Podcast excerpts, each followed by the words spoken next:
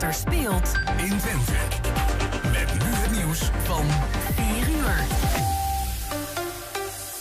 Goedemiddag, ik ben Robert-Jan Knook. Alle coronacijfers schieten verder in het rood. Niet alleen stijgt het aantal ziekenhuisopnames, ook het aantal besmettingen is afgelopen week gestegen. Met 50%.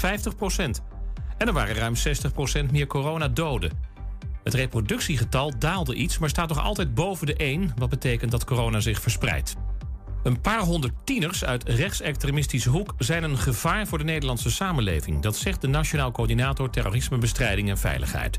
Die heeft geen concrete aanwijzingen voor een aanslag, maar het zou wel kunnen gebeuren. Er zijn vooral zorgen over dat geradicaliseerde tieners geweld normaal gaan vinden. In de moordzaak van een mogelijke vertrouweling van Willem Holleder zijn nog eens 3 mannen opgepakt. Ze zaten al in de gevangenis voor een andere liquidatie. In deze zaak gaat het om de moord op Lucas Boom in 2015. Hij werd voor de ogen van tientallen basisschoolleerlingen doodgeschoten. In totaal zitten nu 4 verdachten vast. En Barcelona-trainer Ronald Koeman wil de fans die hem afgelopen zondag lastig vielen niet te veel aandacht geven. Ze hebben geen normen en waarden, zei hij. Barcelona verloor in eigen huis van Real Madrid en na de wedstrijd sloegen supporters op zijn auto en scholden ze hem uit. Ze zijn niet goed opgevoed, zei Koeman. Er zijn wolken, soms ook wat zon en heel lokaal een beetje regen. En het is 13 tot 15 graden. En tot zover het ANP-nieuws.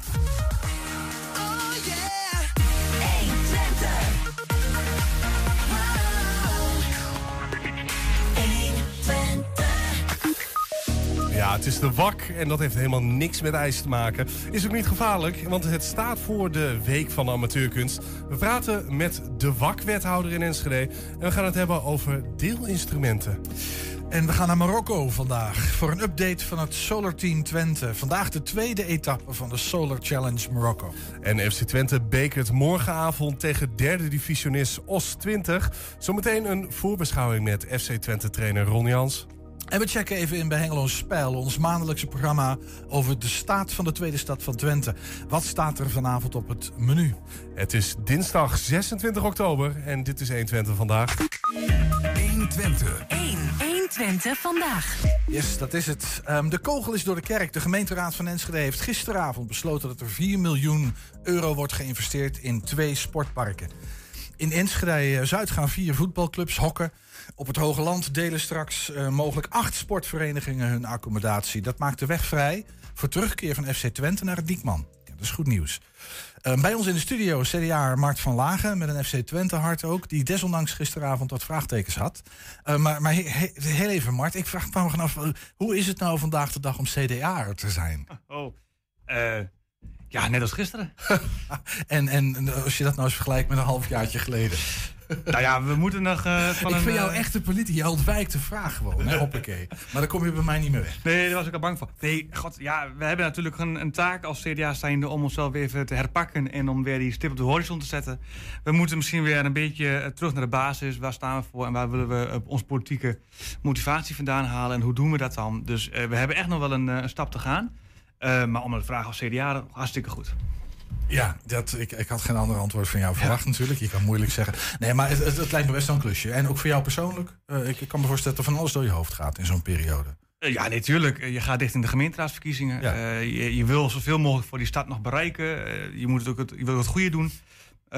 En dat betekent dat je daar ook zoveel mogelijk energie in wil steken. En ja, uiteraard doet dat dan wel wat met je. Op het moment dat je ziet dat landelijk bijvoorbeeld dingen nog niet helemaal vlekkeloos gaan. En ook de peilingen nog niet laten zien wat je zouden willen hopen. Ja, weet je, dat is landelijk en peilingen. Maar ik bedoel, het gaat ook over een soort van waarde. Je doet het vanuit een bepaalde ideologie. Precies. Ja. En, ja. Nou ja, ik ga je er niet verder mee plagen. Laten we even, je had over goede dingen doen voor de stad. Laten we daar eens mee beginnen. Ja.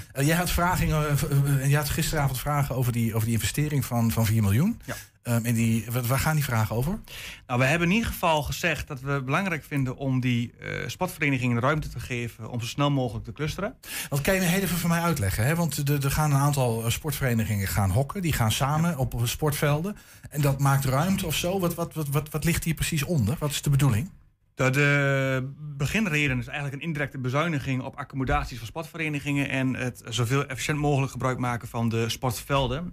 En dan zie je... Want dat gebeurt nu niet efficiënt genoeg. Nou, we hebben nu heel veel sportverenigingen verspreid over de stad. Die hebben allemaal een eigen dingetje. Eigen cultuurtje, een eigen veldje, een eigen accommodatie.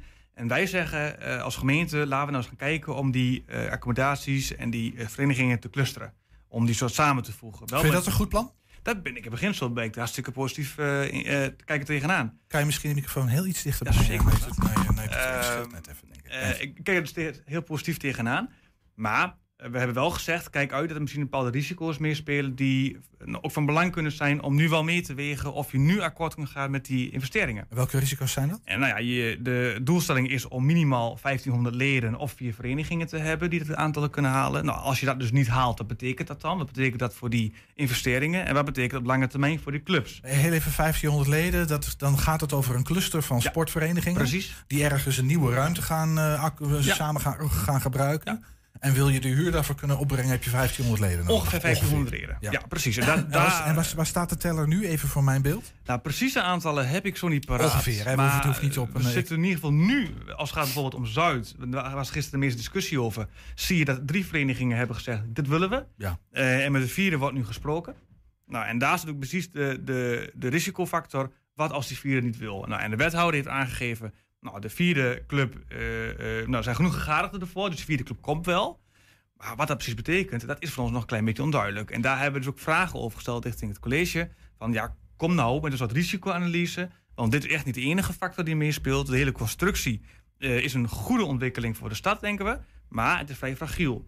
En al die radertjes moeten wel elkaar vinden en moeten ook doordraaien. En vrij fragiel. Ik hoor jou vooral een financieel plaatje. Hè? Want als het niet lukt om voldoende verenigingen geïnteresseerd te krijgen voor die sportparken, om dat gezamenlijk te gaan doen, dan loop je een financieel risico. Dan lopen wij een financieel risico als gemeente. Maar want die sportvelden zijn van de gemeente. Hè? Even dat voor de helderheid. Dat klopt, ja. Ik probeer het niet altijd ingewikkeld te maken. Dus de gemeente heeft sportvelden. Ja. En daar komen die clubs en die moeten een huur betalen. En als die clubs niet groot of niet genoeg, dan lukt dat niet. Dan heb je inderdaad een probleem. En dan draait de gemeente verlies. Zowel de gemeente als die verenigingen. Draait de gemeente nu ook al verlies op het hele verhaal? Ja, we hebben op dit moment een vrij grote kostenpost aan het hele sportwereldje in Enschede. Dus dat de urgentie er is om daar een soort bezuiniging of maatwerk op te leveren, dat is wel echt nu noodzakelijk. En dat moet ook financieel afgedekt worden. Maar we zeggen ook daarnaast, we investeren ook nu in goede accommodaties. En die noodzaak is ook van belang. En dat heel even, die goede accommodaties, dat heeft alles te maken met het idee dat we als Enschede ook een topsportstad willen zijn. En een brede sportstad. Ja, precies. Want, ja, allebei. Topsporters moeten hier kunnen. Precies. En mensen die gewoon voor het plezier, misschien ook wel heel fanatiek, maar toch voor het plezier sportbedrijven moeten ook goed. Ja, maar dat is het allerbelangrijkste. De basis moet altijd zijn brede sport. En daarbij komt nu dat FC Twente zegt, dus topsport, we willen op alle grond weer terugkomen om op het Diekman te trainen. En daar zijn we ook voor. Maar mijn werkbezoek bijvoorbeeld aan de rugbyverenigingen, en toen zat ik hier ook, toen zag ik die accommodaties. En dan denk je, er is een noodzaak om nu die stap ook te gaan zetten. En daarom heeft het CDA gisteren ook gezegd, we snappen die risico's. Die kun je niet 100% afdichten. Maar, zeggen we moeten wel blijven monitoren. We moeten wel blijven in de gaten houden, wat als het niet lukt? En kom dan terug. En wat zijn dan de gevolgen? Ja. Nou, en daar heeft het college ons gisteren aardig in kunnen helpen, door te zeggen, die risico's lijken minimaal te zijn, op basis van de huidige tabellen. Dus de huidige feiten en cijfers laten zien dat het nu mogelijk is om die clustering te maken. Huidige tabellen, feiten, cijfers. Ik moest denken net aan, ik heb ooit in Deventer gewoond in een heel grijs verleden. En daar hebben ze ook 2 van die voetbalclubs die al 100 jaar in de aparte clubs waren, hebben ze samengevoegd. Nou, dat is een rel geworden van hier tot Tokio. Je hebt natuurlijk niet alleen met geld te maken, maar ook met cultuur binnen zo'n club en een geschiedenis. En dus ik vroeg me af, gaat dat allemaal zo soepel in Enschede dan? Zijn die clubs zo makkelijk om te zeggen, dat is geen probleem, joh. Geen probleem is wat makkelijk gezegd. Maar wat ik wel zie, en dat is ook complimentwaardig naar die verenigingen toe, dat verenigingen echt over hun schaduw heen willen springen. In Zuid zie je dat. Je ziet het op het Diekman-terrein. Je ziet ook die combinatie met voetbal en geen voetbal. Die loopt ook wel redelijk goed. Wat dat betreft, ik zie daar ook kansen in. Dus heel veel welwillendheid bij de clubs om mee te gaan. Wederzijds respect voor de cultuurbehoud. Dat kan ik me ook voorstellen, want we hebben voetbalverenigingen meer dan 100 jaar oud die hun eigen cultuur willen behouden, die hun eigen achterban willen behouden en ook blijven leveren. En dat zien we ook terug en die ruimte moet er ook blijven. En vooralsnog kan dat. Oké. Omdat de faciliteiten daar voldoende ruimte verbieden. Dat ieder toch zijn eigen clubcultuur houdt, zou ik maar even zeggen. En nog even naar FC Twente. Hè? Want FC Twente heeft gezegd, wij willen wel terug naar alle grond. Zoals jij het net al zei. Is dat een soort van vrome wens en een fijn voornemen? Maar zitten daar ook garanties aan? Zijn er afspraken over? Hoe ligt dat precies? Want straks hebben we dat allemaal geregeld. FC Twente kan terug en dan zeggen ze... Nou, weet je, we zitten eigenlijk wel goed waar we zitten. We blijven lekker zitten. We komen toch niet terug all rond. Hoe zeker is dat Twente terugkomt? Zover ik begrepen heb, is dat vrij zeker.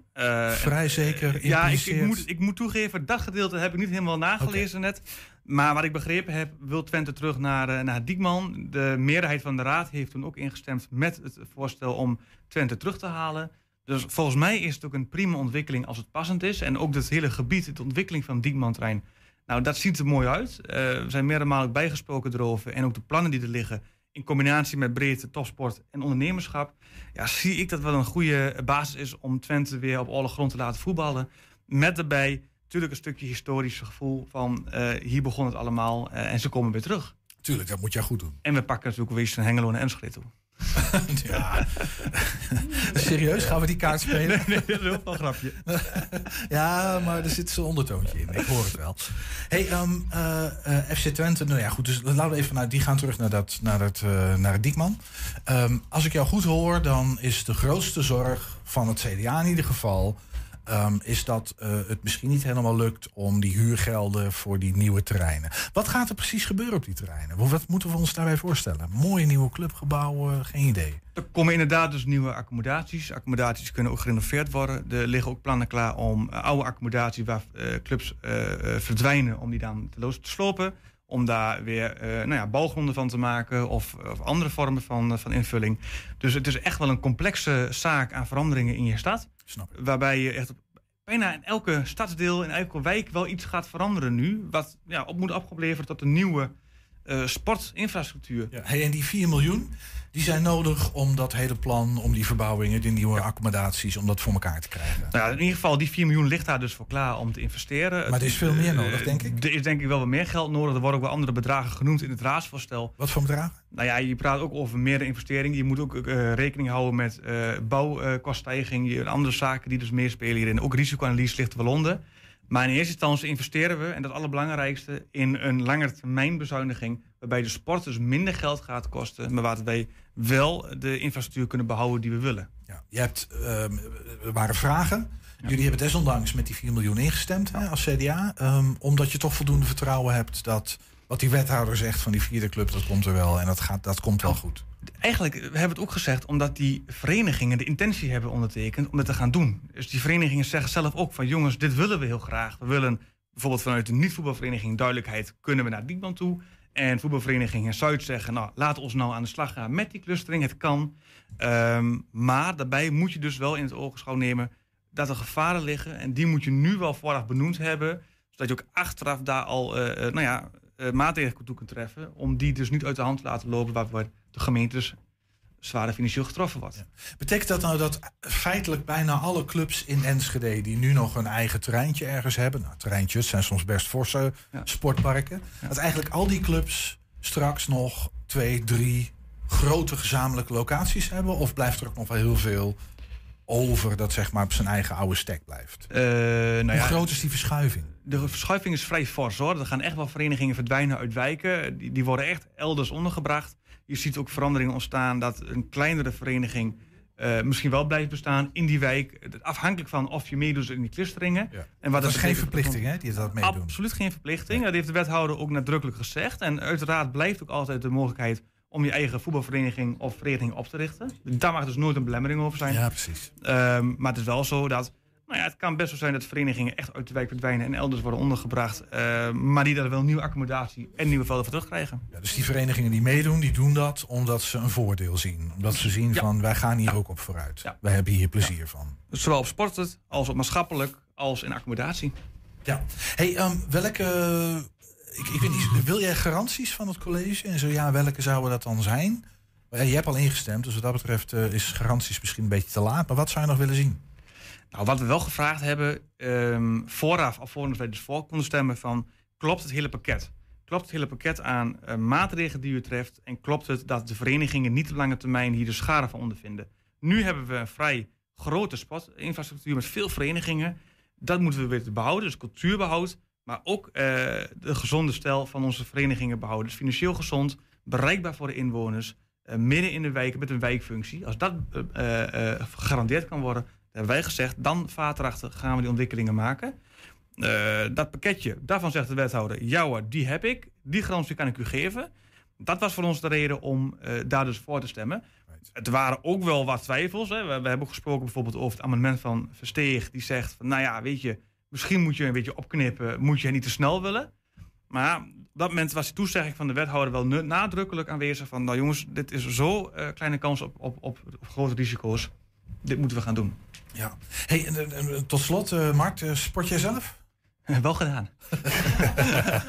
Ik was er al bang. Dat hebben we allemaal wel eens gezegd, ja. Ja. Je lobbyt hier niet voor je eigen club hier. Nee, dat kan we niet. We hebben nog wel een leuk team over. Mart zit ook in de club. Dat, een grote operatie. Het komende jaren zal dat uitgerold worden waarschijnlijk. We gaan het zien. En Mart gaat het volgens mij nauwlettend volgen. Dankjewel. Doe mijn best, dankjewel. Zometeen spreken we met onze collega uit Hengelo, Franklin Veldhuis, over wat er in 1 Twente-programma het Hengeloos Peil zit. En we zijn ook als podcast te luisteren via alle bekende platforms. Je vindt daar hele uitzendingen en elke dag 1 item uitgelicht.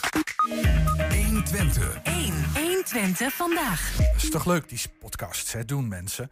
We schrijven dag 2 van de Solar Challenge Marokko. Een etappe over 551 kilometer naar de plaats Merzouga. Als ik dat goed uitspreek. Ja, de zonnewagens, is dat zo? Ja, je spreekt dat goed uit. Fantastisch. De zonnewagens moeten er bij zo'n 1700 meter hoogteverschil overwinnen. Dat is voor zonnewagens uit de klassieke literatuur niet zo'n probleem. Maar dit zijn voertuigen van gewone stervelingen. En dat is echt andere koek. Een flink hoogteverschil. De Red Horizon van Solar Team Twente startte vanochtend vanaf de tweede plek. En rijdt daar op dit moment, voor zover wij weten, nog steeds. Koploper op dit moment is het Agoria Solar Team uit België.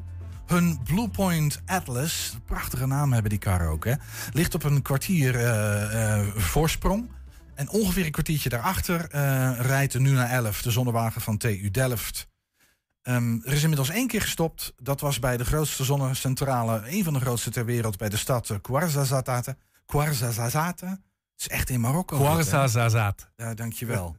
Ben je nou benieuwd naar het vervolg van deze race? Volg ons dan. We hebben elke dag een kort clipje waarin we wat beelden hebben van de etappe van deze dag. Dat heb je vandaag net ook gezien. Ja, en zometeen een klein stukje uit de tweede aflevering van de Vaccinatiestaat. Met Peter Paul Verbeek, hoogleraar techniek-ethiek aan de Universiteit Twente. 1 Twente. 1 Twente vandaag. Yes, maar eerst gaan we het hebben over vanavond. Want dan is er weer een nieuwe aflevering van Hengeloze Peil. Onze maandelijkse talkshow vanuit de Biep in Hengelo. Aan de telefoon collega Franklin Veldhuis. Die dit keer de show zelf niet presenteert. Maar wel heeft voorbereid, Franklin. Goedemiddag, heren. Goedemiddag. Hey Franklin, voorbereiding van jouw hand. Dus jij weet precies wat er vanavond gaat gebeuren. Ja, we beginnen met het nieuws van de week in Hengelo in elk geval. En ook in de regio wel. Laat mij raden. Vluchtelingen. Precies. Oh, sorry. Ja. De opvang van vluchtelingen in het Hazemeijencomplex in Hengelo. Daar is nogal wat over te doen. In eerste instantie zou je denken, nou, hartstikke mooi geregeld. Een nobel van de gemeente Hengelo om dit zo te doen. En ook allemaal heel snel in kannen en kruiken. Maar niet iedereen is daar heel blij mee dat het allemaal zo snel is gegaan. Dat hadden we ook niet verwacht dat iedereen er blij mee zou zijn. Dat heb je altijd met dit soort dingen. Nee, en daarom hebben wij weer een leuk item vanavond. Maar wie heb je vanavond aan tafel? We hebben 2 raadsleden van de SP, Hugo Koetsveld. En van de PVV, Jeannette Nijhoff. 2 partijen die daar ongetwijfeld heel verschillend over denken. Ja. Is dat bewust? Sorry? Is dat bewust? Dat ze er verschillend over denken. Ja.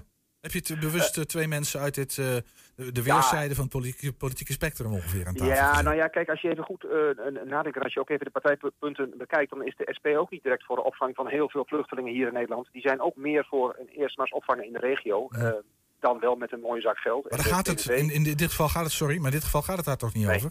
Nee, dat gaat om het ontlasten van Ter Apel. Het is nu echt een binnenlandse kwestie geworden, zou je kunnen zeggen. Oké, nou. En ja, daar gaan ze wat over zeggen. En dus ja, de PVV vindt met name dat de burgemeester hier wel heel snel heeft geacteerd en eigenlijk de raad ook had moeten consulteren. En dat stelde gisteren ook al Leo Jansen, de onafhankelijke Leo Jansen, raadslid in Hengelo, bij ons in de uitzending. Ja, dat hebben we volop meegekregen. Ja. Hey, wat heb je verder? We hebben verder 2 studenten journalistiek van Windersheim. Daar is er laatst ook al eentje van langs geweest in 1 Twente vandaag. Die zitten nu aan tafel om te praten over wat zij hebben gedaan in de Nijfheid en wat ze nog gaan doen. Ze zijn op zoek naar de ziel van die wijk. Met het oog op de gemeenteraadsverkiezingen. De ziel van de wijk. Ja, nou dat zijn de woorden van onze collega Henk van Harkel. Ja, heel mooi. Ja, dat hoor ik ook wel. Het is een... je hoort het erdoor, hè? Ja, je hoort het er doorheen, ja. Ja. Wat ga je nog meer doen? Je bedoelt het volgende gesprek, dat borduurt daarop voort. We zitten aan tafel met Maurice Bijk, dat is de Hengeloze duurzaamheidsgoeroe. De man die zelf al jaren in een 0 op de meter woning woont, vlak bij de Nijverheid. En die heeft in het verleden al meegedacht over hoe die wijk van het gas af moet. Want dat is ook een onderwerp dat daar speelt, van het aardgas af. Maurice Bijk is, die weet alles over duurzaamheid, hoe je zo energiezuinig kunt leven. Die gaat er ongetwijfeld iets moois van vinden. Yes, en dan heb je nog een gesprek volgens mij. En we hebben een laatste gesprek, en dat is licht en luchtig, vermoed ik. Dat gaat over de Hengeloze Revue. We hebben aan tafel bestuurslid Henk Kiewiet. Die is van de Hengeloze Revue. En ze hebben, ik zeg licht en luchtig, ze hebben ook best wel een rampzalig jaar meegemaakt. In de zin van een aantal overlijdens binnen de vereniging. Zo. Corona natuurlijk heeft erin gehakt. Hebben ze al hun leden vast weten te houden. En zijn ze nog steeds... kunnen ze nog vrolijk lachend op het podium verschijnen komende winter? Want dan staat er weer een nieuwe voorstelling te wachten. Antwoord zou vast ja zijn, want dat is de Hengeloze Revue. Henk Kiewiet, is dat de Hengeloer? Dat is een Hengeloer, ja. Oh, oké, goed. Dan heb ik een andere Henk Kiewiet in mijn hoofd. Maakt niet uit. Franklin Veldhuis, bedankt voor... Overigens, jij presenteert zelf niet vanavond? Nee. Okay, ik mag de gastheer zijn dit keer en ik mag foto's maken. Dat is ook leuk. We hebben Niels Veuring gevraagd en Henk van Harkel om dat voor hun rekening te nemen en te presenteren. Nou, veel plezier vanavond. Dankjewel.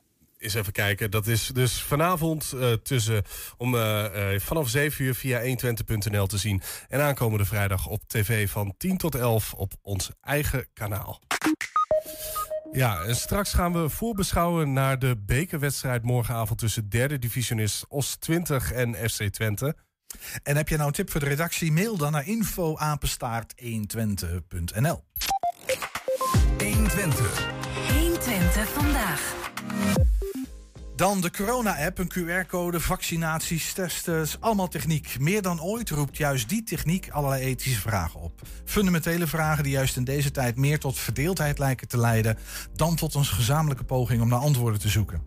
In de Vaccinatiestaat gaan we met denkers, politici en opiniemakers uit Twente in gesprek over die vragen en mogelijke antwoorden. We verkennen de randen van de meningen en emoties en proberen weg te blijven bij geroeptoeter en framing. In de tweede aflevering van de Vaccinatiestaat doen we dat met Peter Paul Verbeek, hoogleraar techniek-ethiek aan de Universiteit van Twente. De wetenschap is aan het zoeken naar een nieuwe manier om maatschappelijk relevant te worden. En aan de andere kant zien we dat de technologie die we maken met die wetenschap ook heel veel impact heeft op de maatschappij. Nou, als ik dan wakker ergens van lig, is het denk ik toch, hoe kunnen we daar nou op een verantwoorde manier mee omgaan? Ja. En hoe kun je daar op een verantwoorde manier mee omgaan? Om die vraag maar gewoon terug te stellen. Ja, dat zijn natuurlijk twee onderwerpen. Dus die wetenschap en die techniek. Misschien met die techniek om daar maar mee te beginnen. Ik denk een van de belangrijkste dingen is dat de ethische vragen rondom techniek niet alleen beantwoord moeten worden door de ethici, maar ook door de burger zelf. En daar hebben we eigenlijk mooi genoeg, vind ik, ook hier in Enschede een begin mee gemaakt om die coronamelder-app hier te testen. Dus dat was natuurlijk ook al heel omstreden. Als je daar nu op terugkijkt, als je kijkt wat we nu doen met die QR-code, dat is natuurlijk veel ingrijpender dan toen. Maar toen was de wereld te klein, hebben we die coronamelder-app. Ja. En toen dachten we, in de maatschappij gaan er heel veel stemmen op van mensen die zich zorgen maken over de privacy. Dat is het wel vrijwillig en dat is helemaal terecht. Dus we dachten, daar moeten we gewoon een goede analyse van maken met een aantal ethici. Maar we dachten ook, we moeten eigenlijk eens een burgerpanel inrichten om eens te horen wat nou de zorgen in de samenleving zijn. En dat vond ik een hele mooie les in de tijd. Dat ethische expertpanel, dat ik zelf ook voor zat, hing heel erg op de vrijwilligheid, de privacy. Pas op dat we geen controlestaat gaan vormen. Allemaal essentiële punten, denk ik nog steeds. Maar het burgerpanel, wat we bij elkaar haalden, riep eigenlijk het tegenovergestelde. Die zeiden eigenlijk van als die app zo dichtgetimmerd zit met privacymaatregelen, als we onze locatie niet eens kunnen delen met de GGD, als we ons adresboek niet kunnen delen, zodat mijn familie op de hoogte gesteld kan worden, dan hoef ik de hele app niet. Ja, dus de burgers zochten naar solidariteit, naar samen de schouders eronder te zetten, de maatschappij bij elkaar houden. En de experts hadden veel meer een individualistisch perspectief. Staat eigenlijk ook wel heel veel vertrouwen uit van de burger toch in de wetenschap of in de techniek. En in de overheid, in de GGD, de instanties. Ja, maar kijk, de overheid, dat is de burger. En dat is denk ik wat we steeds meer verliezen in onze verhalen.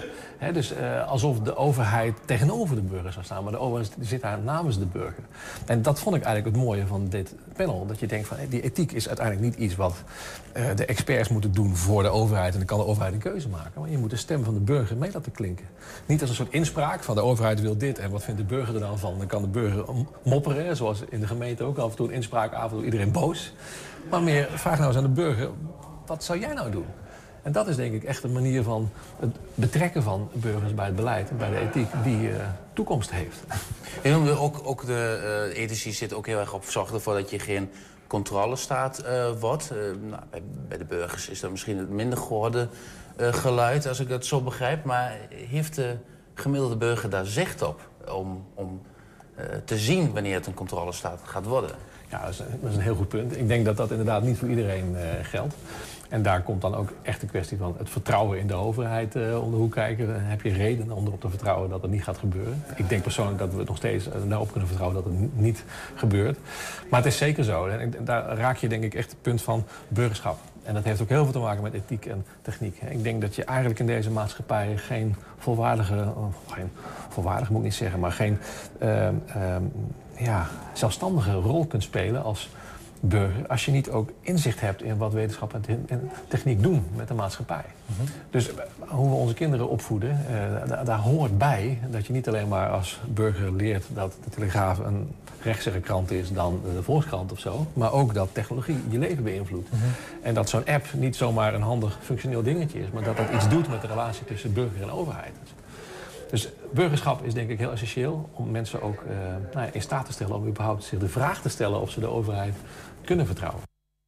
Ja, wil je nou dit hele interview zien? Kijk dan even op onze website 120.nl. Er staat ook aflevering 1 overigens met Johan Almekinders en met Hadassa Meijer. 120. 120 vandaag. Woensdag start voor FC Twente in het bekertoernooi. De eerste horde is derde divisionist OS20, je hoort het net al. De wedstrijd volgt kort op de teleurstellende nederlaag tegen NEC. En dat blijkt voor trainer Ron Jans juist wel prettig. Deze wedstrijd volgt natuurlijk kort na die van afgelopen weekend. De knop moest snel om, ging dat goed? Ja, als je verliest is het beste om zo snel mogelijk weer te spelen en iets recht te zetten. Want ja, dat was natuurlijk een nederlaag die niet nodig was. Slechte eerste helft, tweede helft wel veel beter, maar die moet je dan niet verliezen. Maar dat hebben we wel gedaan en dan wil je weer spelen en dat doen we morgen. Dat hoor ik spelers ook wel eens zeggen. Wat maakt het dan lekker om meteen weer te mogen voetballen? Ja, je wil iets rechtzetten. Je hebt het gevoel van, we hebben wat laten lopen en ja, dan wil je voetballen. En ja, dat doen we morgen. En morgen is natuurlijk een wedstrijd die je absoluut moet winnen. Ja, je zegt het al. Daar kun je natuurlijk niet omheen. Iemand favoriet is, zijn jullie dat? Vliegen jullie dat ook zo aan? Ja, dat moet je op het veld laten zien. Dat je gewoon die wedstrijd een hoger tempo, meer kwaliteit aan de bal. Maar we hebben ze gezien. En het is echt een team. Ze staan op de tweede plaats. Het is best een aardig ploegje. En ik ken nog wel een aantal spelers van toen ze bij een professionele club zaten. Bijvoorbeeld de spits Waterink. Maar als je... zij spelen in de derde divisie, dat is het vierde niveau. Wij spelen op het hoogste niveau. Ja, dan zijn er geen excuses. Dan loop je niet weg dat je favoriet bent en dan moet je gewoon winnen. Ja. Je zegt, we hebben ze gezien. Volgens mij hadden jullie ze al eerder aan het werk gezien, of niet? Volgens mij al voor vorig weekend. Ja, nee, maar dit weekend speelden ze niet. Ja, okay. Dus dan kun je ze ook moeilijk bekijken. Ja, wat lastig. En wat viel toen vooral op in de wedstrijd waarin jullie ze bekeken hebben? Lengte, individuele kwaliteit op een aantal posities. Maar ook echt een ploeg die wel in vorm is en ook beter was dan de tegenstander. En ja, dat betekent misschien dat ze wat hoger op het veld hebben gestaan. Dat wij morgen eigenlijk hoe wij hun willen laten voetballen. Maar een goed collectief. Ze hebben al een paar wedstrijden achter elkaar nu gewonnen en niet verloren. En daarom staan ze ook op de tweede plek. Dan duikt natuurlijk meteen altijd de vraag op, wat ga jij dan als trainer doen? Ga je veel veranderen aan je elftal? Nou, dat wil je niet. Het is wel op een aantal posities hebben we concurrentie en daar maken we morgen wel op een enkele positie gebruik van. Alleen Sadilek en Flap, die hadden anders gewoon gespeeld. Maar die hebben toch ter wedstrijd van NEC een kleine blessure meegenomen. En die mogen niet spelen van de medische staf en daar luisteren we naar. Mm-hmm. Dus dat betekent dat we op het middenveld wel wat moeten veranderen. Okay. Ja, die kunnen dan gewoon echt niet spelen, omdat dat het medisch niet toelaat. Nee. Maar je zegt misschien ook wel op andere posities. Ja, kunnen we dan veel veranderingen verwachten? Ik weet dat jij natuurlijk niet je opstelling gaat prijsgeven. Ga rustig slapen. En morgen, we spelen om 19:15. Dus de opstelling zal anderhalf uur van tevoren bekend zijn. Dan bedwing de nieuwsgierigheid nog even en morgen is het bekend. Ja. Kun je misschien wel iets zeggen over... Ja, hoe kom je tot zo'n besluit? Want ik kan me voorstellen dat je aan de ene kant inderdaad denkt... ja, dit kan een wedstrijd zijn waarin ik wat jongens speeltijd geef... die misschien wat minder hebben gespeeld. Maar heel veel in één keer overhoop gooien kan soms ook lastig zijn. Dus jij moet dan keuzes gaan maken. Ja. Welke overwegingen maak je voor jezelf? Die keuzes gelden op een aantal posities voor verschillende spelers. En dan je wilt... Wij willen absoluut niet het signaal geven van, weet je wat... zoals Tottenham Hotspur die met hun tweede keus komt. Nou ja, zo'n grote selectie als Spurs hebben wij ook niet. Maar dat wil je niet. Dus we willen eigenlijk met ons sterkste elftal op dit moment gewoon spelen. Alleen op sommige posities heb je wel concurrentie. En als de een wat minder heeft gespeeld en de ander is goed ingevallen en traint goed... Ja, dan ga je dat bespreken met elkaar en dan nemen we uiteindelijk een beslissing. En uiteindelijk ben ik daar verantwoordelijk voor. En dat hebben we morgen ook weer gedaan. Dus er zullen wel... Ja, een enkele wisseling zal dus plaatsvinden. Nou, je moet dan bijvoorbeeld denken aan Misi Jan... die toen in die oefenwedstrijd 2 weken geleden 80 minuten kon maken. En jij ook zei van, hij heeft echt goede indruk gemaakt... ook in die invalbeurten daarvoor. Dat je misschien een keer met hem bijvoorbeeld start. Ja, nee, je kunt... maar dan ga ik op namen in. En dat wil je meestal. Maar Misi Jan is wel een voorbeeld die bij Groningen uitstekend inviel. Die wel 80 minuten speelde in die wedstrijd. Maar 80 minuten niet goed speelde. Dus dan is het fysiek goed geweest. Maar wat hij liet zien was niet goed genoeg. Hij is prima ingevallen tegen NEC. Hij heeft goed getraind. Dus dat is wel een serieuze overweging om hem dan maar te laten starten. Ja, dan als ik dit ga vragen, ga ik eigenlijk weer op een naam in. Maar Saruki kon natuurlijk niet spelen afgelopen weekend. Is het dan belangrijk dat hij nu juist even minuten maakt naar PSV toe? Ja, je moet soms wat geven en soms moet je ook wat achterhouden. Ik heb nou wat gegeven. En dat andere, dat laat ik maar eventjes tot morgen wachten. Ik noem even heel kort nog... ik zei PSV, want ik weet dat jullie voetballers altijd zeggen... we richten ons echt op de eerstvolgende wedstrijd. Maar... met zo'n topper in het weekend op het programma... en nu een wedstrijd waarin jij ook zegt... van ja, wij zijn de favoriet, die moeten wij eigenlijk wel winnen. Kijk je dan wel al een beetje vooruit? Onder andere dus bijvoorbeeld met wie laat ik nu spelen? Wie heb ik dit weekend heel hard nodig? Helemaal niet. Deze wedstrijd, je kunt in 6 wedstrijden... en als je deze wint, nog 5... kun je gewoon Europees voetbal halen zonder voorrondes. Ja. Een aantal jongens en ik ook, we hebben die beker ooit een keer gewonnen. Hier bij Twente weten ze ook hoe het is. Om daar ver te komen is gewoon heerlijk om mee te maken. Dus deze wedstrijd is misschien nog wel belangrijker. Deze moet je winnen. En bij PSV kun je verliezen. Daar liggen ook wel mogelijkheden. Maar op dit moment is maar één wedstrijd die telt. En dat is tegen OS20 morgen. Ja, straks dag 3 van de Week van Amateurkunst. En ditmaal in de studio wethouder Jeroen Diepemaat... die zijn licht schijnt op het belang van de WAC. 120. 120 vandaag. Op woensdag 23 of 13 zie ik oktober... zijn de statuten getekend van Stichting Muziekfonds Enschede. Alweer een stichting, ik hoor het je denken. Deze stichting gaat dan ook onder vermomming verder... als de cultuurnobers. Daar wordt het niet veel duidelijker van. Het heeft iets met muziek, muziekverenigingen, muziekinstrumenten.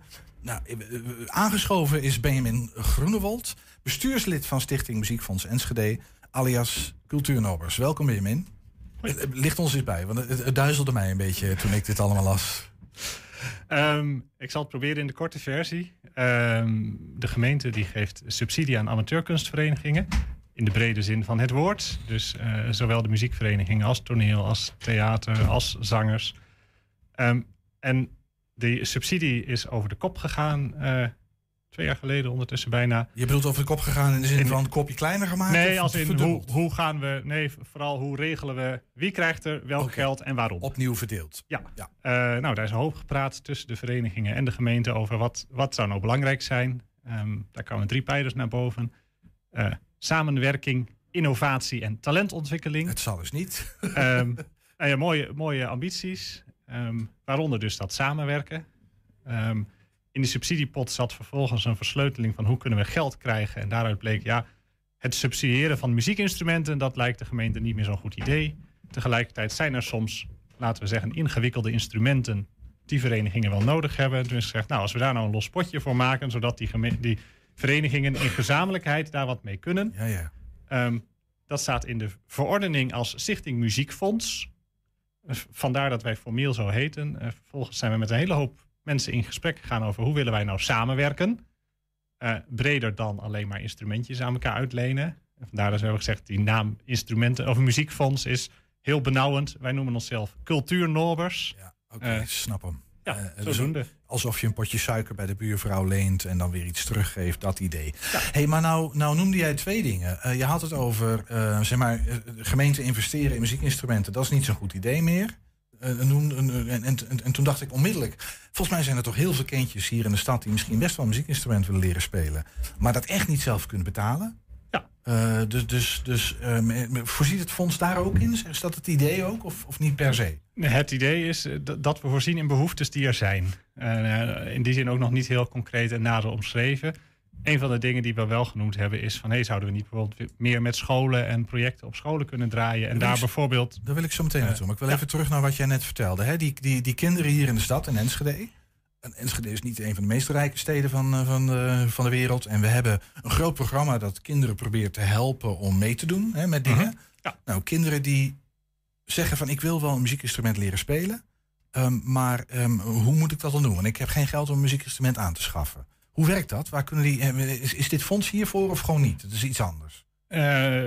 Primair zijn we niet voor de individuele muzikant, maar zijn we voor de verenigingen. Okay, ja. Tegelijkertijd zijn er bij heel veel verenigingen heel veel jongeren die een instrument leren spelen bij zo'n vereniging. Dus op het moment dat zo'n vereniging zegt, we hebben ondertussen zoveel jeugd, we hebben meer instrumenten nodig. Dan zou dat kunnen. Dan zou dat een heel goed idee kunnen zijn. Okay. En nou noemde jij een tweede ding wat me intrigeerde, je had het over ingewikkelde instrumenten. Dus de gewone instrumenten, misschien ook, dat hoor ik je net zeggen, zou kunnen. Maar het gaat sowieso om ingewikkelde... Wat is een ingewikkeld instrument? Waar moet ik nou denken? Bijvoorbeeld, neem de pauken. Hè? Ja. Er zijn maar weinig slagwerkers die thuis een set pauken hebben staan. Ja. Maar soms heb je ze wel nodig. Soms heb je ze wel nodig. Nou zijn pauken van die dingen, die zijn... De meeste orkesten hebben die ondertussen zelf wel. Maar bijvoorbeeld buisklokken, die heb je zo weinig nodig. Ja, die ga je niet zelf aanschaffen, maar wil je wel hebben. Dus dan hebben we ergens een depootje met een paar ingewikkelde instrumenten. Maar in ieder geval instrumenten die dan niet heel vaak gebruikt worden. Maar zo af en toe eens uit de kast gehaald moeten worden. En dan kunnen alle verenigingen die aangesloten zijn gebruik maken van zo'n instrument. Dat is het idee? Dat is een idee, ja. Maar zoals ik dus al zei, we zoeken het breder dan alleen die instrumenten. Nee, dus het gaat ook heel snel over... Een zangkoor dat zegt, wij hebben microfoons nodig. Maar we hebben voor de uitvoering eigenlijk heel veel microfoons nodig. En we hebben er zelf maar 2. Kunnen we van dat fonds wat lenen? Of misschien nog beter, weet het fonds contacten in de stad die er een paar hebben die we kunnen lenen. Ja, oké. Hey, en was dit nou zeg maar een gat in de markt? Hier was nog niet echt in voorzien? Ja, dat hoor ik jou wel een beetje zeggen. Hè? We merken dat door dat hele gesprek wat rondom die subsidie is gevoerd met dus het brede cultuurveld, dat veel meer die interactie tussen die verenigingen tot stand komt. Ja. Dat ook iedereen zegt, als we eigenlijk in deze wereld willen overleven, moeten we veel meer samen optrekken. Ja. En dan ook dingen delen en heen en weer kunnen schuiven waar dat nodig is. Ja. Ja. Over hoeveel, want dit gaat over muziek en muziekinstrumenten en zo, en muziekverenigingen, hè? Wat ik je heel erg hoor zeggen. Ik heb gegevens een beeld, met hoeveel verenigingen hebben jullie gesprekken gevoerd? Hoe druk? We zijn niet weinig druk geweest met heel veel gesprekken voeren met heel veel verenigingen. Gelukkig hebben we een beeld van hoeveel dat er zijn in de stad? Volgens mij, Jacinta zit hier straks. Onze cultuurcoach, die weet dat soort statistieken. Maar, volgens mij iets in de 150 groepen, verenigingen. Hè, de een is officieel als vereniging geregistreerd. De ander is gewoon een samengesteld gezelschap zonder formele status. Maar ja. Iets in die omvang. Ja, dus dat is echt een forse club. En dat is een forse club. En dat zijn allemaal amateurverenigingen. Ja, want daar ben je zelf ook lid van. We maakten net al even een grap en je bent ook gemeenteambtenaar. En meestal zit je hier aan tafel voor hele andere onderwerpen. Maar nu, ik kan me nog goed herinneren dat ik jou voor het eerst bij KBEH heet dat. KEBH. Achter de marimba zag of zoiets. Ja, klopt helemaal. Met die grijns van je. Mooi gezicht. Hey, maar je had het net ook over scholen en projecten met scholen. Wat moet ik me daarbij voorstellen? Heb je daar een concreet beeld bij al? Nee, eigenlijk dat is het mooie. Hè? We zijn net nieuw. We hebben allemaal wilde plannen en wilde ideeën. Noem eens zo'n wilde plan. Nou ja, dus dat eerste is het uitwisselen van die instrumenten. Laten we daar eens op zijn minst een platform voor gaan ontwikkelen. Hoe komen die verenigingen nou eenvoudig met elkaar in gesprek? Hoe weet je dat jouw buurman die microfoons beschikbaar heeft? Een ander ding zit hem ook veel meer op de kennis binnen een vereniging. Hè? De ene vereniging organiseert eens een keer een concert. Super gaaf en fantastisch met allemaal samenwerkingspartners. De andere vereniging denkt, hey, dat zouden wij ook wel eens willen. Hoe kunnen we daar nou van elkaar leren? Kunnen we daar een soort vorm voor vinden hoe we elkaar ontmoeten en van elkaar leren? Nou ja, een van die andere dingen was dus ook van... hoe kunnen we nou wellicht richting scholen iets betekenen? En daarbij denk ik in eerste instantie niet zozeer aan wij als Stichting Cultuurnobers, maar doordat wij mensen bij elkaar brengen, dat verenigingen in staat worden gesteld om dingen met scholen te doen. Dus dan moet ik me voorstellen dat de school zegt van... wij willen wel iets met muziek en onze muziekjuf is ziek of zo... en misschien kan een vereniging of zoiets. Het voorbeeld van mijn eigen vereniging. Ja? De KIBH die geeft op dit moment al via de KIBH muzieklessen op een aantal basisscholen in Enschede. Okay. Volgens mij de DMBOE doet ook iets dergelijks. Wat is het voordeel voor de vereniging? Dat is allemaal liefdewerk uit papier, hè? Vrijwilligers die dat doen. Wat is het voordeel voor die verenigingen om dat te doen? Het voordeel zit er met name in überhaupt... Als wij leden willen hebben over 20 jaar, moeten we nu beginnen. En dan moeten we ervoor zorgen dat muziekonderwijs, wat toch niet heel hoog op de agenda staat meestal, dat scholen daar makkelijk toegang toe krijgen. En dan hebben we nog af en toe het geluk met bijvoorbeeld coronapotjes, waardoor er wat extra middelen zijn, zodat een docent wat ontlast kan worden. Dan komt een docent van ons, gecertificeerd en gediplomeerd. Die kan de les helemaal overnemen, waar die docent even pauze kan nemen op die moment. Heeft de school er voordeel bij, heeft de club er voordeel bij... dat er muziekles wordt gegeven. En of ze dan uiteindelijk, het loopt via de KIBA... maar of ze nou uiteindelijk bij ons komen spelen... of dat ze bij een geweldig koor gaan zingen... of dat ze bij een ander orkest gaan spelen... dat maakt ons niet zo heel veel uit. Je wil die kinderen aan de cultuur helpen, zullen we maar zeggen. Ja, dus eigenlijk waar misschien wij als samenleving... / de overheid in beleid een beetje wat steekjes laten vallen... schieten jullie te hulp. Zo zouden we het mooi kunnen zeggen. Dus dat vind ik zelf ook wel aardig. Hey, en nog andere wilde plannen? Volgens mij in dit voelt al als heel wild genoeg voor het komende jaar. Ja. Laten we eerst eens beginnen. Zorgen dat alle verenigingen ook echt aangehaakt zijn, ons weten te vinden. Ja. En op het moment dat verenigingen wilde plannen hebben... laten we dat vooral samen op gaan pakken. En laten wij niet vanuit ons kleine... clubje bedenken, dit moeten wij samen doen. Nee, oké, snap ik. Ik hoor jou heel erg zeggen, het gaat heel erg over die verbinding tussen verenigingen, muziekverenigingen... en eventueel met scholen of andere partners in de stad. Het gaat niet per se over geld. Het is niet zo dat jullie ergens een enorme bak geld hebben staan. Nee. Hebben jullie wel wat? Of we hebben wel wat, dus we kunnen wel iets. Maar geen idee, maar hoeveel is wel wat? We hebben €14.000 op jaarbasis om wat te doen. Daar kan je een babyvleugel voor. Daar kan je een beetje voor duwen. Daar kan je wat leuks initiëren. Maar daar moet je niet het idee hebben dat wij heel veel alles zelf gaan uitrollen. Nee, en jullie hebben... die stichting is opgericht. Ik kan me voorstellen dat jullie bekendheid willen. Hè? Die cultuurnobers. Wat is je oproep aan verenigingen? Hoeveel verenigingen kennen jullie al? Weet je dat? Van die 150? Nou, we doen dus heel veel samen met Jacinta Blom, de cultuurcoach. Ja. Die kent al die 150 verenigingen. Die heeft onder die 150 verenigingen mensen zoals mij gevraagd van... hey, willen jullie helpen... in deze gezamenlijke stichting. Dus in die zin, iedereen weet er ergens... ver in zijn achterhoofd waarschijnlijk al wel van... dat we dit een beetje aan het doen zijn. En in die zin zijn we ook heel blij... dat we ook hierin met Jacinta optrekken... en via haar dus een heel direct kanaal hebben... naar al die verenigingen. Hey, heel even ter afsluiting voor nu. Ja. Als er verenigingen zijn die zeggen van... goh, ik heb er wel vaag wat van gehoord... maar ik wil er misschien wel wat concreters mee. Waar kunnen ze terecht? cultuurnobers@gmail.com. Dat is nog een e-mailadres. cultuurnobers@gmail.com. Ja. Benjamin Groenewold was dat. Dankjewel voor deze toelichting. Yes, graag gedaan.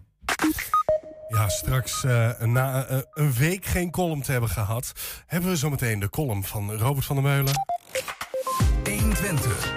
120 vandaag. Ja, maar eerst ook deze aflevering een beetje bol van cultuur. We hadden net al de cultuurcoach, of de cultuurnober was het zelfs, hè? Mooi, al die nobers. En de afgelopen dagen... Ja, het is hier een grote zoete instuifje van culturele makers. Het ziet er soms een beetje uit als een soort high school musical. Overal komt muziek vandaan. Ik weet niet of je die film ooit hebt gezien. Nou ja, we zaten gisteravond hier in de redactie na de show. Eén groot getoeter, joh. Ik kon mijn werk niet meer doen, Julian. Maar het was wel gezellig. Ja, zolang ze dat maar gehoord hebben. Op een andere locatie ook. Nou. De week van amateurkans, we horen het al, die schiet in denderende draf door. Vandaag dag 3 van het amateurspektakel en ditmaal anders dan gisteren. Want bij ons in de studio aangeschoven is WAK-wethouder Jeroen Diepema, noemen we maar eens even. WAK-wethouder. Die had ik nog niet gehoord, ja. Het is verder ook geen voorspelling of zo, hoor. Het is WAK, Week van de Amateurkunst. En ja, jij bent verantwoordelijk voor cultuur als wethouder in deze gemeente. In ieder geval beleidsmatig. Zeker. Welkom, een goede middag. Weet je, bij amateurkunst heb ik altijd zoiets van... Jeroen, ja, dat is leuk voor al die mensen die het beoefenen. Ik ben er zelf ook één. Maar wat heeft de gemeente daar nou precies mee te maken? Nou, ontzettend veel. Want kijk, voor heel veel mensen is het natuurlijk... Zo begon het trouwens voor mij ooit. Ik heb heel lang pianoles gehad, trompetles. Dat weet ook lang niet iedereen. Bij deze wel natuurlijk. Ja, inderdaad. In ieder geval heel Enschede.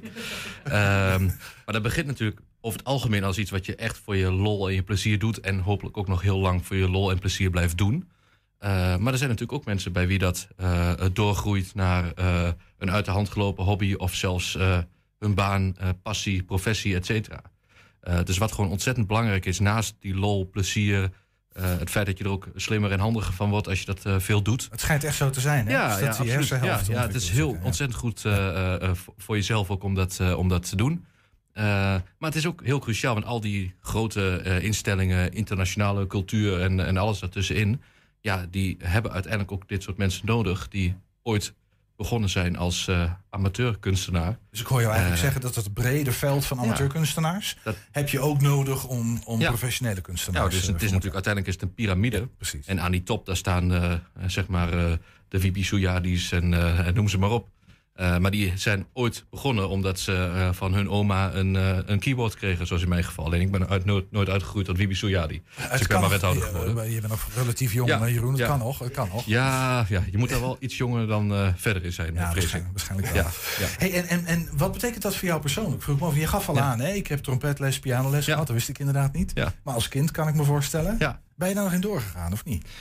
Eigenlijk niet zoveel meer. Ik merk wel nog steeds, je hebt toch een muzikale opleiding een beetje gehad. Hè? Dus je luistert wel weer anders naar muziek soms. En je weet ook, je kan ook dingen een beetje op waarde schatten.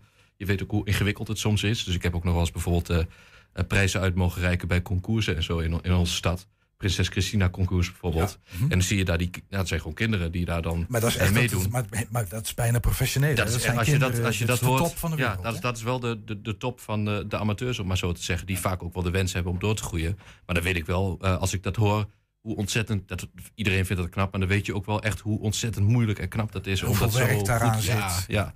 En dat kan je alleen maar doen als je daar ook een grote passie en heel veel plezier voor hebt. Want anders lukt je dat niet. Hey, en hoe zit dat voor jou? Want jij bent natuurlijk wethouder en dan worden de portefeuilles verdeeld. En jij hebt nu bijna 4 jaar geleden die portefeuille cultuur gekregen. Hoe kijk jij aan tegen dat hele veld van amateurkunst en nou ja, ik wil een beetje passie zien bij eigenlijk. Uiteindelijk is dat gewoon de basis van ons hele culturele veld. Want wat ik net al zei, daar begint het. Ja. En daar eindigt het ook weer. Want ik denk uiteindelijk iedereen die iets in de cultuur doet... dat zie ik bijna iedere dag als ik daarmee bezig ben... doet dat vooral vanuit een hele grote passie en heel veel plezier ook voor zijn vak. Ja. Dat is vaak wel waar het mee begint. En wat echt heel cruciaal is om dat ook... te laten stromen, zeg maar. En het is best veel, hè? We hoorden net van Benjamin Groenewold dat er hier 150 muziekverenigingen ongeveer zijn. Ja. Sinta moet dat nog even precies bevestigen, maar je ziet die orde groot. Ja, die kent alle getallen. Ja, precies. Maar dan hebben we het alleen over muziek. Maar het gaat ook over beeldende kunst, het gaat over toneel, het gaat over poëzie. Niet in de laatste plaats zelfs. Maar dat is, heb jij enig idee hoeveel beoefenaars van amateurkunst onze stad kent? Zeg even 160.000 inwoners, 170... Goeie vraag. Misschien weet Jacinta dat zo meteen nog wel preciezer. Maar ik denk dat het er ontzettend veel zijn. Ik denk dat het ook ervan afhangt wie je allemaal meetelt. Ik denk dat heel veel mensen wel iets doen... en zichzelf niet eens altijd realiseren dat ze ook tot deze doelgroep behoren. Nee. Maar als je kijkt in georganiseerd verband zijn het inderdaad... heb je dan over die 150 verenigingen. En dat gaat van dans tot muziek. En van poëzie tot, noem het allemaal maar op... schilderkunst, beeldende kunst. En er zijn, ik weet nog heel goed, toen ik ben opgegroeid in Almelo... En mijn oma had een buurvrouw en die schilderde altijd. Dus daar heb ik nog thuis iets van hangen. En dat zag er fantastisch uit. En dat is natuurlijk, die deed dat op haar zoldertje. Ja. En voor zover ik weet niet in georganiseerd verband of zo. Nee. Maar dat is, uiteindelijk is dat ook een amateurkunstenaar die daar heel veel plezier in heeft. En dat misschien nog steeds wel doet. Dat weet ik eigenlijk niet. Ik heb haar lang niet gezien. Maar grappig dat je het over hebt. Want ik had een vraag in mijn hoofd. En ik vroeg me af, jij bent nu 4 jaar cultuurwethouder bijna. Ja. Wat is nou zo'n moment geweest waarvan je zegt, weet je, dat staat er gewoon nog altijd bij. Een amateurkunstvereniging, een toneelstuk, ik heb geen idee. Maar is er zo'n moment waarvan je zegt, weet je, dat draag ik nog altijd met me mee. Of dat hangt misschien wel bij mij aan de muur. Dit bijvoorbeeld hangt letterlijk bij mij in de woonkamer aan de muur. Maar dat is van Almelo. Maar de Twente. Allemaal Twente. We heten hier ook 1 Twente, toch? Dus zeker. Is ook zo. Dat gaat helemaal goed. Nee, het zijn altijd dat momenten. Het zijn bijvoorbeeld die concoursen met echt die kinderen die echt hele bijzondere muziek maken, wat echt topniveau is. Maar het zijn ook gewoon de simpele kleine dingen die je soms kunnen raken. Optredens in de stad. Noem eens eens zo'n momenten waar je dacht, wow, dit is gaaf. Dit hebben wij in de stad. Het is gewoon amateurkunst, maar dit is bijzonder. Nou, bijvoorbeeld ook het pianoconcours. Wat hier in Enschede altijd werd georganiseerd. Dat is ook al een tijdje geleden dat ik daar ben geweest. Maar dat raakte mij wel echt even. Want ik heb zelf pianoles gehad. En zag daar wederom die jonge kinderen zitten. Muziek maken die je echt gewoon tot in het diepste kan raken qua hoe mooi en hoe prachtig dat is. Niet iedereen bereikt dat niveau. En dat hoeft ook niet. Ik heb dat zelf ook nooit bereikt. Maar ik weet zeker dat de mensen die deze week hun kunsten laten zien, dat die zijn ongetwijfeld al veel verder dan ik ooit ben gekomen. Maar vaak als daar passie achter zit, als daar plezier uitspreekt en als je ziet dat iemand dat met bezieling doet, dan kan je dat al heel snel raken. Dan hoeft dat echt geen hoog niveau Chopin te zijn om emotie over te kunnen brengen. En dat vind ik zo mooi aan ook het hele veld van amateurkunst. En dat kan ook een schilderij ook met je doen. Hè? En in mijn geval is dat bijvoorbeeld wat bij mij aan de muur hangt. Ja, daar heb ik dan een persoonlijke band mee. En dat maakt het extra mooi. En bijna iedereen heeft in zijn omgeving wel iemand die ook zoiets maakt uit passie en plezier. Waarvan je denkt, iemand anders had het bij wijze van spreken niet gekocht in een galerie. Maar voor jou heeft dat grote waarde en zit daar een verhaal aan. En dat is wat het vaak heel gaaf maakt. Ja. En waar zou bijvoorbeeld een Jeroen Diepemaat nou echt in zo'n week van de amateurkunst echt heen gaan vanuit zijn persoonlijke rol? In plaats van als bijvoorbeeld een wethouder. Maar wat is echt iets waar jij graag naartoe zou willen gaan? Nou, of waar je zelf naartoe gaat? Qua kunst heb ik uiteindelijk het meest met muziek. Ik heb bijna altijd muziek aanstaan thuis in de vrije uurtjes. En dat is? Bij mij kunnen niet genoeg gitaar in zitten voor mij. Dus ik vind alles met... ik hoorde in het flamenco gitaar, dat is niet normaal gesproken de eerste gitaar die ik aanzet. Bij mij zit het vaak wel hele hevige zwaar metaal. Dat vind ik erg gaaf. Dus als ik zelf moet kiezen, dan zou ik naar dat soort dingen toe gaan. Maar ik heb uiteindelijk wel een brede muzieksmaak. Dus ik heb bijvoorbeeld, ik heb ook trompetles gehad. En ik heb een tijdje nog in zo'n... junior big band gespeeld. Dus ik vind uiteindelijk die big band muziek vind ik ook ontzettend gaaf. En ik kan me nog herinneren, toen ik 12, 13, 14 was... mijn trompetleraar die speelde dan in de Koninklijke Almeloze Big Band... of hoe heette die? Nou, ik ben de naam even kwijt. Maar en dan ging ik daar wel eens naartoe. Als zij optreden zouden, ging ik altijd op de eerste rij zitten. Dan hoor je het meeste lawaai. Ik weet niet of dat uiteindelijk qua gehoorschade heel bevorderlijk is... maar dat vond ik ontzettend gaaf. Want dat was de reden dat ik ooit trompet ben gaan spelen was... omdat het... eigenlijk het blaasinstrument is waar akoestisch het meeste lawaai uitkomt. Dat vond ik gewoon wel gaaf. En die muziek is ook fantastisch. Dus en dan voel je dan helemaal trillen door je hele lijf, zeg maar. Dus, dus mijn muzieksmaak is breed. Als ik zelf moet kiezen, dan ga ik graag naar een pop- of rockconcert. En ik vind ook jazz ontzettend gaaf om live te horen. Omdat het ook bij uitstek iets is met veel improvisatie. En wat komt er op dat moment bij je binnen? Dat heb ik al het meest knap gevonden. Want een partituur uit je hoofd leren en dat spelen is één ding... Maar als je dat ook nog live kan improviseren... dat klinkt samen en daar zit een soort van chemie in... Ja, dat is wel eigenlijk wel het allergaafste om te horen. Hey, Jeroen, toch nog even als wethouder dan nu. Hè? Veel mensen in Enschede die iets hebben met kunst en amateurkunst doen. Toch kan ik me ook voorstellen dat... ik had het er net met Benjamin Groenewold ook nog wel even over. Het zijn best wel kinderen hier in de stad die bijvoorbeeld... voor wie het bereik... daarvan, het is lastig, hè, van hoe, ik wil misschien wel iets, maar wat dan en hoe moet ik daar komen? Dat is misschien een zorg, maar ik vroeg me even af, wat zijn dan nog knelpunten waarvan je zegt, weet je, als het om beleid gaat, zou ik daar heel graag nog wel wat willen doen? Nou, uiteindelijk waar ik het liefst nog extra zou willen doen is juist het middensegment. Want je ziet nu dat in de amateurkunst doen we best veel, ondersteunen we verenigingen. Er zijn ook allerlei manieren om ook voor kinderen die het minder breed hebben, om toch muziek te kunnen maken of te kunnen leren van mensen die het al langer doen. Ja, dus dat gaat goed. Maar dat gaat goed. En wat is het middensegment dan? De top doen we ook goed. Hè? Dus dan heb je het over bijvoorbeeld even extreem de Nederlandse reisopera of alles wat in filmtheater gebeurt. Dat heeft ook structuur, maar alles daartussenin. En dan hadden we een paar weken terug ook nog een bijeenkomst over, zeg maar, dat middensegment. Waar het net, dus eigenlijk de aanstormende talenten. Ja, de aanstormende talenten waar het net het amateurniveau ontgroeid is, die wel een volgende stap willen zetten. Dat is vaak lastig. Daar zou ik echt wel meer willen doen. Wat heb je daar ideeën bij? Wat zou je willen doen? Voor nou ja, vaak zijn dat ook de groepen al, of mensen die zich enigszins verenigd hebben, die niet altijd weten hoe je een subsidie aanvraagt. Die niet precies weten waar je alles goed kan organiseren, et cetera. Maar die het eigenlijk wel, die het echt nodig zouden hebben om op een wat groter podium te kunnen staan, letterlijk of figuurlijk, en hun kunst te laten zien. Waarom? Niet alleen voor hunzelf, maar juist ook uiteindelijk weer om die mensen die ergens aan het begin van hun hobby of passie staan, om die te laten zien, je kan ook doorgroeien, je kan ook een volgende stap zetten als je dat wil. Ja. Als je het over dat middensegment hebt, heb je het dan ook over, zeg maar, de AQ-studenten die wel klaar zijn of bijna klaar met een opleiding, maar nog niet de stap naar professioneel kunnen maken? Ja. Dus die broedplaatsen waar we het al vaker over gehad hebben. Eigenlijk al die makers tussen amateur en professional in, of die nog op zoek zijn naar wat moeten we dan doen. Ja, daar heb je het ook over. Betekent dat bijvoorbeeld, we kunnen het niet al lang, maar dit is een onderwerp dat weet je ook wel, dat interesseert me natuurlijk. Maar dat Space Lab bijvoorbeeld, hè, dat stationsplein gaat op zijn kop. Ja. Die zitten daar tijdelijk. Ja. Dat is een plek waar heel veel gebeurt. Ja. Ik vermoed ook wel voor een deel dingen waar jij ook wel waardering voor kan hebben. Zeg maar gewoon als persoon. Qua muziek en dat soort dingen. Komt daar een andere plek voor? Zijn dat dingen waar jullie het over? Want dat moet ergens zijn. Daar zijn we met ze over in gesprek. Zij wisten overigens ook toen ze daar introkken dat dat een tijdelijk karakter zou hebben. Maar ik vind het absoluut van cruciaal belang voor onze stad dat dat soort plekken er blijven. En zeker deze ook. Maar ook wel meer. Dus wij kijken nu langzamerhand ook wel gelukkig meer naar broedplaatsen überhaupt. En dat gaat dan van een Space Lab, wat ook heel breed is en heel erg over ook de digitale kanten gaat, wat ook super interessant is in onze stad. Maar dat gaat ook over muziekbroedplaatsen, et cetera. Uiteindelijk zijn dat ook de plekken. Kijk, dat gold voor mij ook toen ik ooit begon met die trompetles of die pianoles. Ja, je doet dat niet alleen maar om iedere week dan je stukjes te oefenen, naar die leraar te gaan en dan te horen waar je het niet goed doet en waar het beter kan. Je wil daar wat mee. Je wil samenspelen met anderen. Ik had op een gegeven moment een bandje met vrienden bij mijn oma in de garage. Heb je daar nog foto's? Zijn daar nog foto's? Daar zijn ongetwijfeld nog foto's van, maar die ben ik kwijt. Ja. Kunnen we een verzoek doen? Hey, Jeroen, tot slot, we moeten een beetje afronden. Maar nog heel even, wat is het belang? We zitten nu in die week van de amateurkunst. Ja. Kun jij heel kort zeggen wat nou het belang is van deze week? Waarom moet iedereen hier iets van mee gaan krijgen? Nou, omdat het voor die mensen zelf ontzettend gaaf is om jouw passie en jouw bezieling te kunnen laten zien. Of dat nou het nieuwste schilderij is of jouw kunsten op de flamenco-gitaar. Daar gaan we straks wat van horen. Ja, ik moet helaas al weg, maar ik kijk wel even mee, denk ik. Dat is gewoon via livestream te volgen. Ja, zeker.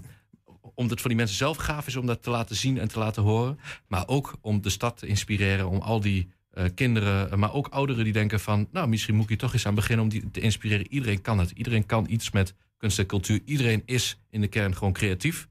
Je moet alleen even de juiste snaren weten te raken, letterlijk en figuurlijk. En er is het bedje is gespreid in onze stad. Zo is het. Zo ongeveer. Daar doen we alles aan. Ja, en wat mij betreft ook steeds meer. Want dat is ook voor een leuke en fijne stad is het ontzettend belangrijk dat je dit soort manieren hebt om in je vrije tijd creatief bezig te zijn. Maar ook om gewoon een leuke, innovatieve, creatieve stad te zijn en blijven. Ik ben het roerend met je eens. Dankjewel. Graag gedaan. Jeroen Diepema-Telstad, wethouder cultuur.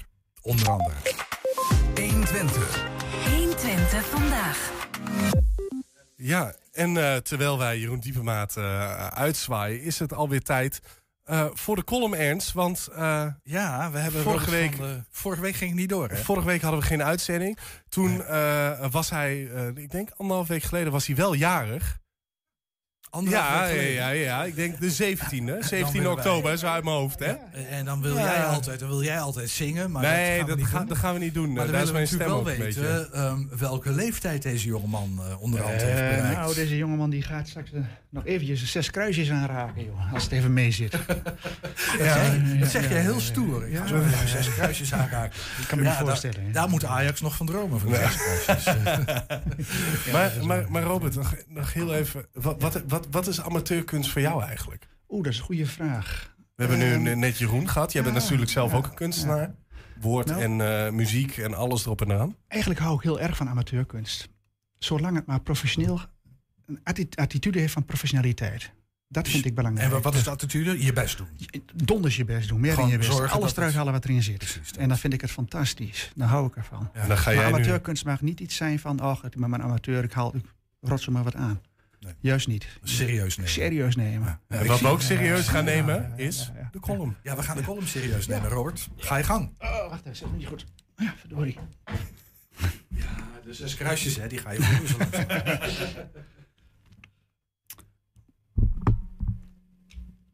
Brrr, het is koud hier. Zet jij de verwarming even hoger? Vraagt ze nonchalant. Haar wens is mijn bevel. Hoewel... een dagje 20 graden comfort kost komende winter met een variabel tarief al gauw €17, hoorde ik deze week iemand die ervoor doorgeleerd had zeggen op de radio. Voor hetzelfde geld kun je beter in de kroeg gaan zitten. Daar krijg je er warmpjes 4 biertjes gratis bij, schreef een Facebook-vriendin die er niet voor had doorgeleerd. Mensen panikeren, afhankelijk van de dikte van een portemonnee, lichtelijk tot zwaar. Afgelopen weekend zag ik in een ons bevoorrechte Afgelopen weekend zag ik in ons bevoorrechte bovenmodale buurtje een groepje buurmannen in hun houthakkershemd brandhout klieven en onwennig wegkruien naar hun houthakken in hun tuinen. Heel veel hout was het. Eén had zelfs voor het eerst bij zijn hout een kachel gekocht. Ik ben overstag. Ik heb dat ding in minder dan 4 seizoenen terugverdiend, riep hij triomfantelijk. Ik geloofde hem direct, want hij is goed met cijfers. Op zijn oprit pronkt Den Haag al nieuwe elektrieke bolide, want hij heeft het naar eigen zeggen ook nog eens behoorlijk goed voor met het milieu. Maar, zo stelde hij, er zijn grenzen, toch? Zijn portemonnee moest niet te veel lijden onder al dat gasprijsgeweld. En met dat laatste waren de meeste bevoorrechte bovenmodale buurmannen het roerend eens met hem. Nee, zij laten zich de gaskachel niet aanmaken door de stijgende gasprijs. Samen een gezellig middagje midlife buikspek verbranden en voilà... het grote CO2-feestje kan beginnen. Ik herinner me mijn vader zaliger. Hij schijnt ooit gezegd te hebben, ik was er nog niet bij... toen er in Slochteren een gasbel werd aangeboord. Dat gaan ze nooit redden, daar in Groningen. Dat beetje gas is zo op. Nee, ik wil niet dat wij in de kou komen te zitten. Wij houden het bij kolen. Geeft ook nog eens betere warmte. Ach, hij wist niet beter. Niemand wist beter, want aan CO2 deed men toen nog niet... en een milieu ook niet. Dat bestond toen nog niet eens. Behalve dan bij de familie de R aan het einde van de straat. Die kwamen uit een minder milieu. De kolenhaard was en bleef dus nog heel erg lang. Dit tot mijn diepe schaamte. Want zelfs toen de hele wijk met al mijn vriendjes erin... al lang en breed modern deden... en tot het Groningse gas waren bekeerd... hadden wij nog immer dat kolenfossiel. Die zwartglanzende Jaasma doorbrander. Die toch altijd 's nachts uitging. Waardoor mijn vader 's ochtends in hemdsmouwen... en met ijsbloemen op het enkelvoudige vensterglas... voeterend nieuw leven in het ding moest zien te krijgen... en waarbij ik, ademwolkjes producerend... blauwbekkend toekeek en vooral mijn mond diende te houden. Ik weet nog precies hoe de kachel rook... hoe het krenk soms vervaarlijk plofte... het oppoken van het vuur... de dagelijkse schoonmaakbeurt van de beroete Mika-ruitjes. Bovenal herinner ik mij het rituele gekift... tussen mijn broer en zus... over wie er vandaag weer die smerige kolenkelder in moest duiken... met het risico op een close encounter... met allerhande onprettige levensvormen. Ik werd op grond van prille leeftijd gespaard. Tot de dag dat broer er ooit een rat over zijn voeten voelde wegschieten. Toen werd mijn lot alsnog bezegeld. Je bent nou oud genoeg om een belangrijke taak aan te kunnen... zei hij met een plechtig smoelwerk. In minder dan 10 tellen was ik beëdigd... tot onbezoldigd vaste kolenschepper eerste klasse... En dat bleef ik tot de dag dat ik als hekkersluiter het ouderlijk huis verliet... en mijn inmiddels bejaarde vader het weer zelf doen moest. Hij hield stand. Hij bleef de doorbrander die niet wilde doorbranden... voeterend trouw tot aan het einde. Brr, het is koud hier. Zet jij de verwarming even hoger? Roepen mijn vrouw en mijn jongste zoon unisono. Hun wens is mijn bevel. Hoewel... dat gaat maar in bad, dat doucht maar, dat stookt maar. Straks €17 per dag. En wie moet dat allemaal betalen? Het moest maar eens genoeg zijn, verwende gastjunks dat ze er zijn. 19 graden, daar doen ze het maar mee. Het groeit me niet op de rug, zeg. Kom nou. Trek maar een trui aan. Vroeger, ja, toen was het koud. Toen hadden we nog winters. En enkel glas. Met ijsbloemen. En vaders. Met doorbranders die niet doorbranden. Heeft hij toch nog gelijk gekregen, die dode vader van mij. Dat gaan ze nooit redden daar in Groningen. Hoewel nog niet helemaal leeg, wordt de gaswinning daar de komende jaren wel helemaal afgebouwd tot nul. Groningen blij. Dat is ook wat waard. Wonen in een huis zonder steuncorset lijkt mij ook best fijn. Maar als het aan de buurtmannen ligt in een houthakkershemd... mikken ze vanaf nu Hof Espelo, de Tankenberg... en wat hun betreft de hele Sallandse Heuvelrug erbij in hun houthok.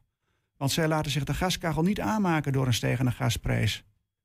Dus bedacht ik mij, misschien moest ik mij maar weer eens een fijn kolenkacheltje aanschaffen. Als Groningen en de Sallandse Heuvelrug straks op zijn, ben ik spekkoper. Ik heb al een esthetisch modelletje gevonden op Marktplaats. Een doorbrander, daar ben ik bekend mee. Die zijn handig, die gaan niet uit 's nachts. Zelf hoef ik de kolen niet op het vuurtje te gooien. Wel nee, mijn vrouw en ik hebben al een poosje een jongste zoon.